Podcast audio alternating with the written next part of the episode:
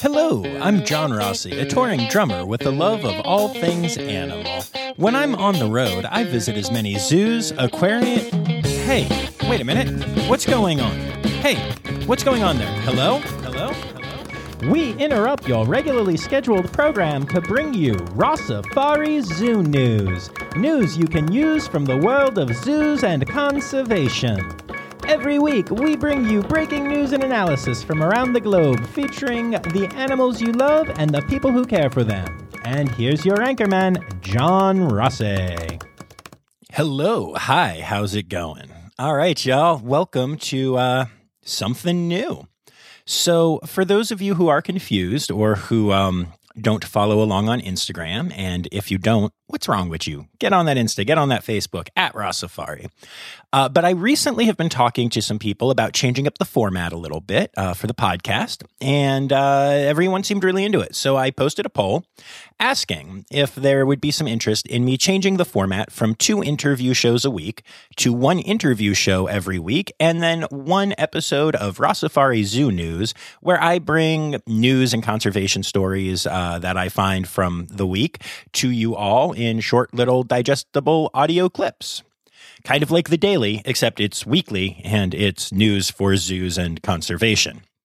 Well, I posted the poll and I expected it to be pretty split, and I was shocked. I had a couple hundred people who partook, and 94% of you said that this was a great idea. I also got comments from a couple of my patrons. Don't forget, you can support the podcast at patreon.com slash Rossafari and some other donors and some other just kind of power listeners that I, I know have never missed an episode. And every single one of those comments was positive. So we're going to try this. I, I made the new intro, had a lot of fun doing it. I know the accent isn't great, but kind of on brand, right? And, um, and now we're going to try and do some some Rossafari Zoo news for y'all. Uh, so this will be once a week, and we'll see how it goes. If people aren't downloading it, or if I get a ton of negatives, I may switch the format back. But to be completely honest with you, I wanted to give it a shot, and I think it's kind of a cool idea because of how podcasts and owning podcast names and everything works. Uh, these will just be in your regular feed. I'm not going to start this as a separate podcast. Um, so yeah, it'll just show up for you and, and you can listen or not and, and let me know what you think. Now, obviously, if we stick with this format, um, it's going to grow, it's going to evolve just like the original show did. Keep in mind that when I started the original, there was no poop story theme song. There was no interrupting John. There was none of the stuff that you've all come to love. Heck, I didn't even tell people that the word credits backwards is Steiderk like I do at the end of many episodes now. So this will evolve as well. And um, that's actually something that y'all can help me with.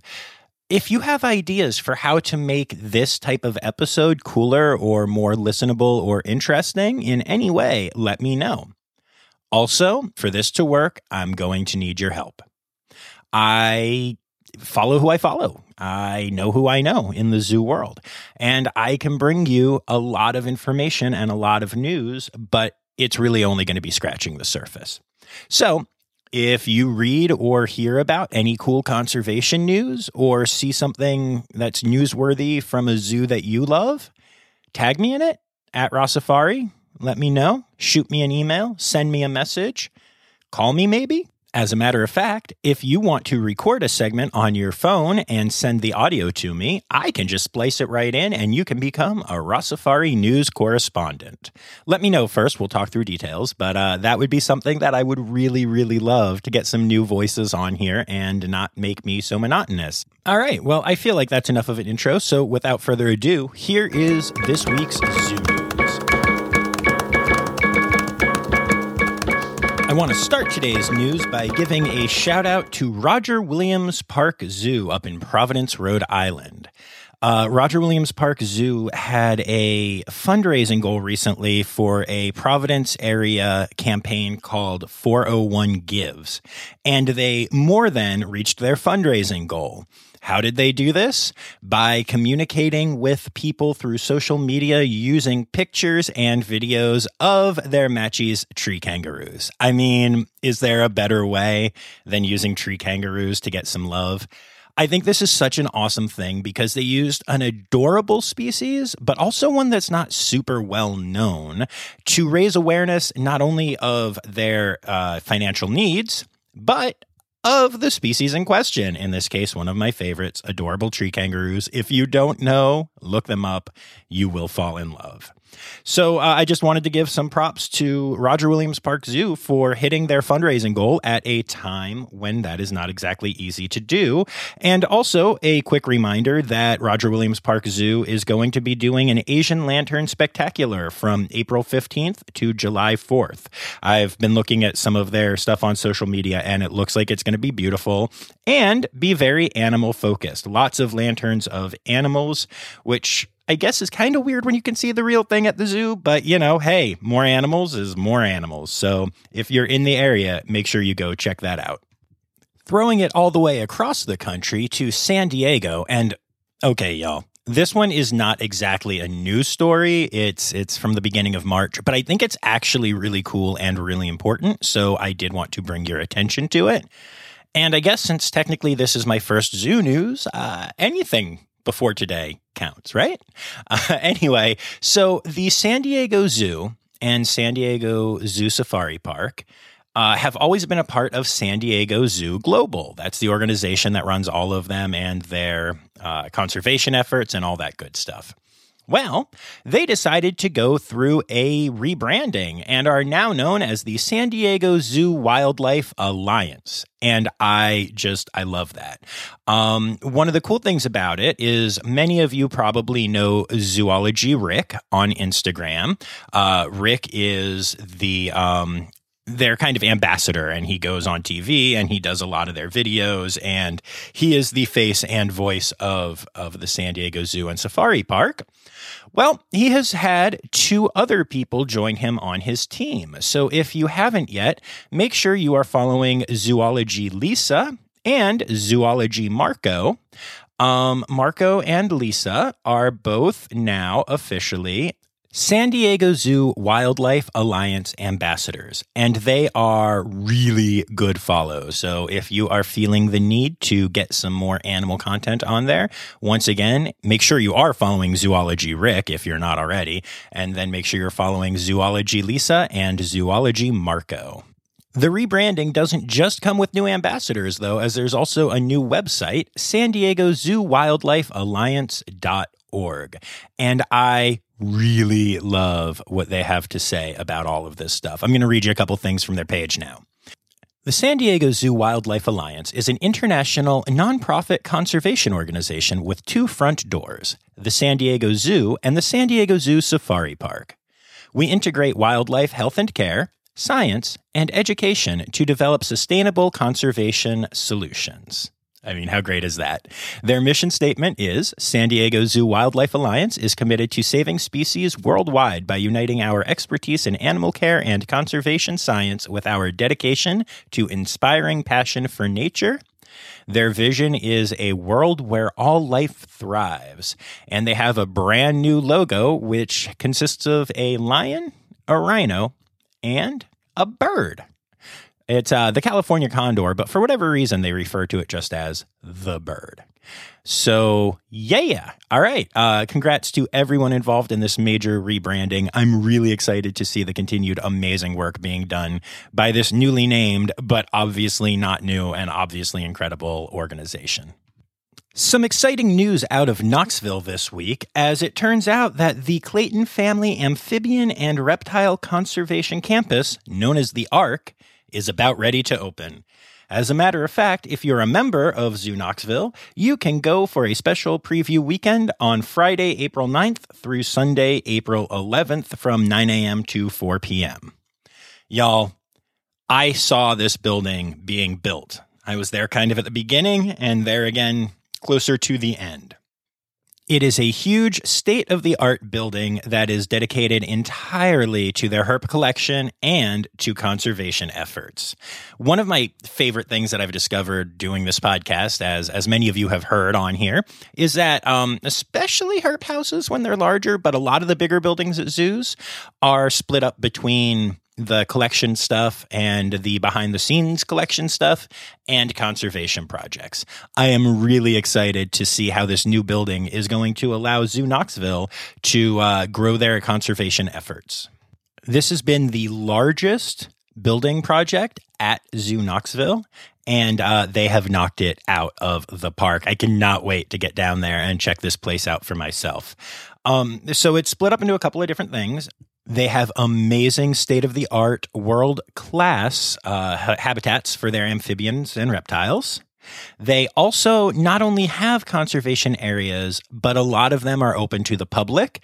Zoo Knoxville is taking the incredibly important step of educating the public on the behind the scenes conservation work that they are doing, which I guess means it's not behind the scenes anymore, which is kind of awesome. I mean, one of the purposes of Rossafari is to bring that stuff to more public knowledge. So I'm really excited that Zoo Knoxville is taking this step.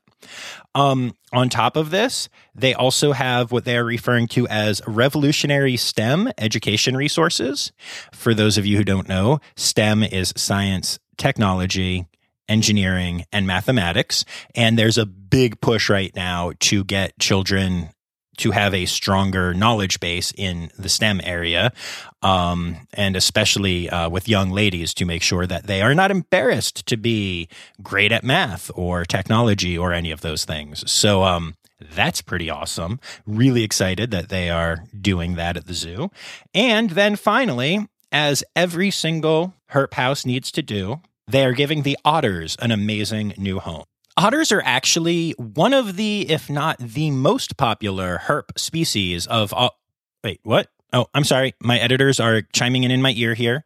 Turns out that otters are not reptiles or amphibians. Oh, huh. Well, anyway, I guess they decided to use the outside of the building to give the otters an incredible new habitat, and that's pretty great too. The best part of this? As any of you who listen to the podcast know, zoos do a lot of master planning, often looking as far as 10 years out for very specific plans.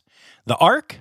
Well, it has been in discussions and worked on for 35 years. That's a true dedication to growth, taking care of animals, and conservation. Gotta love Zoo Knoxville. Now, for the next story, I don't know if any of you have heard of this small pesky disease called COVID that's raging through our nation right now, but if you have, know that one zoo decided to help. In Bridgeport, Connecticut last week, the Beardsley Zoo was the first place that a FEMA mobile vaccination trailer was rolled out. Connecticut Governor Ned Lamont and the zoo director, Greg Dancho, were on hand to watch as citizens rolled into the zoo parking lot, got their shot, and then got to head on inside the zoo to see some amazing animals. I love this story not just because it um is a zoo doing a good thing, but because, you know, zoos don't just exist for looking at pretty animals. They're not just for entertainment, but they are also for education. As again, I know you all know, but bear with me here because I think this is important. Scientific literacy matters, and belief in one science oftentimes helps somebody believe in another science. With all the questions of the science of the vaccines and biology in general, the ability to then go into a zoo and get even more critical thinking skills and learn even more sound science it's just a really nice combination. I'm really, really excited that the people at Beardsley decided to do this, not only to bring awareness of their zoo, but also to help connect some of the scientific dots for people. Ha! And when you heard Beardsley Zoo, you thought that this was going to be a story about their new red panda Barry, who's there to be a companion for Roshan. But you were wrong. I managed to go this whole time without even mentioning the fact that they have a brand new red panda named Barry who is awesome and adorable and worthy of a booped snoot. Good job, John. The Oakland Zoo is taking steps to ensure that their message of stopping illegal wildlife trade is reaching a large audience. They actually just launched a campaign and exhibit called Take Action Against the Illegal Wildlife Trade. That's right. The Oakland Zoo has set aside an entire area of their zoo to make an exhibit that is filled with actual contraband confiscated by the California Department of Fish and Wildlife, taken through the illegal wildlife trade. Now, you guys know that this is really, really important. And one of the best things that zoos do is help promote people not partaking in this trade. But to my knowledge, this is the first time that there is a standing exhibit at a zoo talking about this. I love the fact that they actually have visuals because I think that a lot of visual learners learn better by seeing exhibits of the trade rather than just reading signs at animal exhibits because we all know people don't read the signs. It's, it's, really sad. As a matter of fact, there's a sign at the Naples Zoo that congratulates you for reading signs if you read that one because most people at zoos don't. So, um, I just wanted to give props to the Oakland Zoo, and you can check them out at Oakland Zoo on Instagram to see some pictures of the exhibit. It's really, really cool what they're doing, and I'm, I'm really excited to see the impact that this has on younger generations. The North Carolina Zoo announced this week that despite the fact that 2020 sucked basically for everyone in all ways, that was not true for their frogs. That's right, y'all. The North Carolina Zoo happens to release thousands of amphibians back into the wild each year, both in North Carolina and around the globe. And last year was one of the most successful releases ever. One of the programs that I find most impressive is the Gopher Frog Head Starting Program. The gopher frog is an endangered species endemic to North Carolina, and right now there are only seven populations of them functioning in the state. That is not enough to continue to uh, fight off extinction. So, every year since 2016, the North Carolina Zoo staff has helped the North Carolina Wildlife Resources Commission with head starting the gopher frogs. What this means is that they go out into the wild after breeding season and they collect portions of the egg masses of frogs to bring to the zoo, where they are hatched and reared in a way that will make them okay for re release. And then when they are a little bit larger, they are released back into the wild. In 2020 alone, there were almost 300 frogs that were taken to the zoo as little baby eggs I guess just as eggs, you can't be a baby egg, and uh, grown to froglets and then released, putting the number at over 1,000 froglets released in the past four years. I am incredibly excited about this project because Head Starts are such a great idea. So many species, especially amphibians and reptiles, are able to do all right for themselves if they can make it to adulthood. But we all know that that's not the easiest thing in the world right now, especially with humans screwing everything up. So a zoo bringing these animals in and giving them that jump on life is just a huge way to help. I am just so excited and so proud of this zoo for doing this amazing work. And honestly, that's just one example of one zoo and one species. But even at the North Carolina Zoo, even still talking about amphibians, they do so much other amazing conservation work. For instance, the North Carolina Zoo has been breeding the Puerto Rican crested toad since 2015, again, for release as a Head Start program. This is one of the programs that a lot of zoos had to cut back on because of funding issues last year when they were shut down for so many months.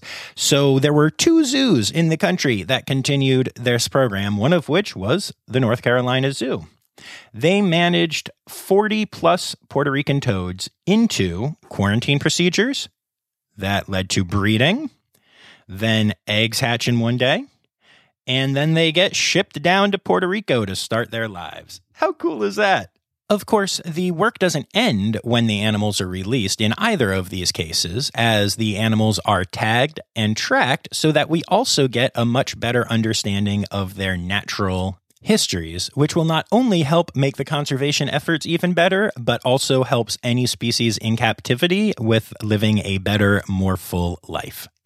Did you guys know that, by and large, humans are kind of bad for the environment? I know, I know, controversial take here. Take a second, let it sink in. But it turns out it's true, and this was illustrated again recently in Florida, where a wastewater pool lost its integrity and started leaking, which led to citizens within a mile radius of the pool being evacuated from their homes. The good news is that a catastrophic collapse was avoided because if that had happened, a wall of wastewater taller than many buildings would have shot forth from the pool in all directions, which is kind of a scary thought. But the bad news is that the way they were able to uh, stop the collapse was by pumping a bunch of the wastewater into local waterways. How much wastewater? 35 million gallons a day are being released into local waterways. That's right, 35 million gallons every single day. Wastewater, in this case, filled with phosphate.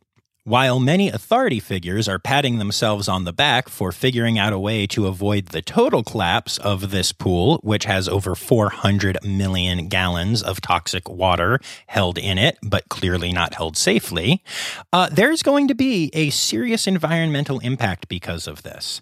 The water not only contains waste of phosphate, but also contains nutrients that can lead to algae blooms which of course kill a bunch of fish, which then will affect the species that eat fish, such as seabirds. The truth is, the effects of this one incident are going to be felt for years. But even scarier than that is the fact that we have a variety of wastewater pools all around the country with all kinds of unsafe stuff in them, crumbling foundations, and a lot of times mismanagement and a lack of proper funding to make sure the upkeep of these pools is done properly. With constant climate change issues leading to larger storms and unexpected temperatures in different places, this may be the first of many waste pool issues that are experienced around the country. We need to do better for our local wildlife. On a happier and more domestic front, a very interesting fact about dogs has recently been discovered. Although this has not been verified yet, we believe that we finally understand what causes grape toxicity in dogs. And the best part is, we found out because of homemade Play Doh. For a long time, we've understood that grapes and raisins are toxic to dogs. You cannot feed them to your dogs or they will get sick. But weirdly, science has never been able to pinpoint exactly why that is. However, now we think we have the answer. We actually have a better understanding of what makes dogs sick than a lot of species because A, there are so many of them as pets, and B, so many of them will eat anything. Like anything. Come on, dogs, get it together. Anyway, one thing that's pretty common that dogs eat is Play Doh, including homemade Play Doh. Now, apparently, I'm no expert here, but the way that you make homemade Play Doh involves salt.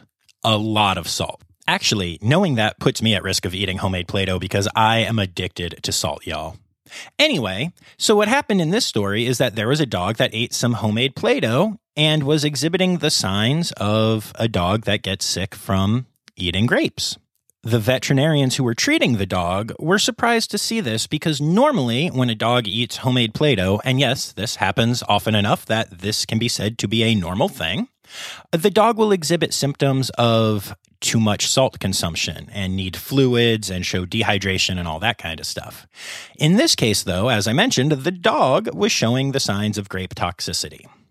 Well, that's because instead of using a ton of salt in the homemade Play Doh, the owners made it replacing salt with cream of tartar, which contains tartaric acid. Tartaric acid is also something that is naturally found in grapes and raisins, since raisins are just dried up little grapes. Veterinary toxicologists are really excited about this early finding, as if it is confirmed, and keep in mind, this has not been peer reviewed yet. It is one example, but it is very interesting.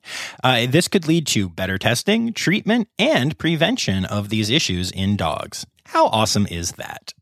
And finally, on today's newscast, I want to remind you about all of the animal holidays going on right now. Keep in mind that it is Adopt a Ferret Month, National Frog Month, National Pest Management Month, and Prevention of Cruelty to Animals Month. I super love that one. And also, the week that you are listening to this, remember it is Bat Appreciation Week and Be Kind to Spiders Week two animals that I love and have featured on the podcast that probably have some of you shivering right now. But hey, it's their week. Be nice to them. Also, keep in mind these special days this week. April 8th is Draw a Picture of a Bird Day and Zoo Lovers Day. We get a day, y'all. April 9th is National Unicorn Day. All right, dubious, but I'll let it slide. April 10th is National Catch and Release Day and National Farm Animals Day. April 11th is National Pet Day. Happy day, Lexi. April 14th is National Dolphin Day. And those are your animal holidays for this week. And with that, we conclude the first ever Rossafari Zoo News. What'd you guys think? You like it? You having fun with this? You got some ideas for me? You want to contribute? You want to help me find stories? Reach out at Rossafari on Facebook and Instagram. Email me at rossafaripod at gmail.com.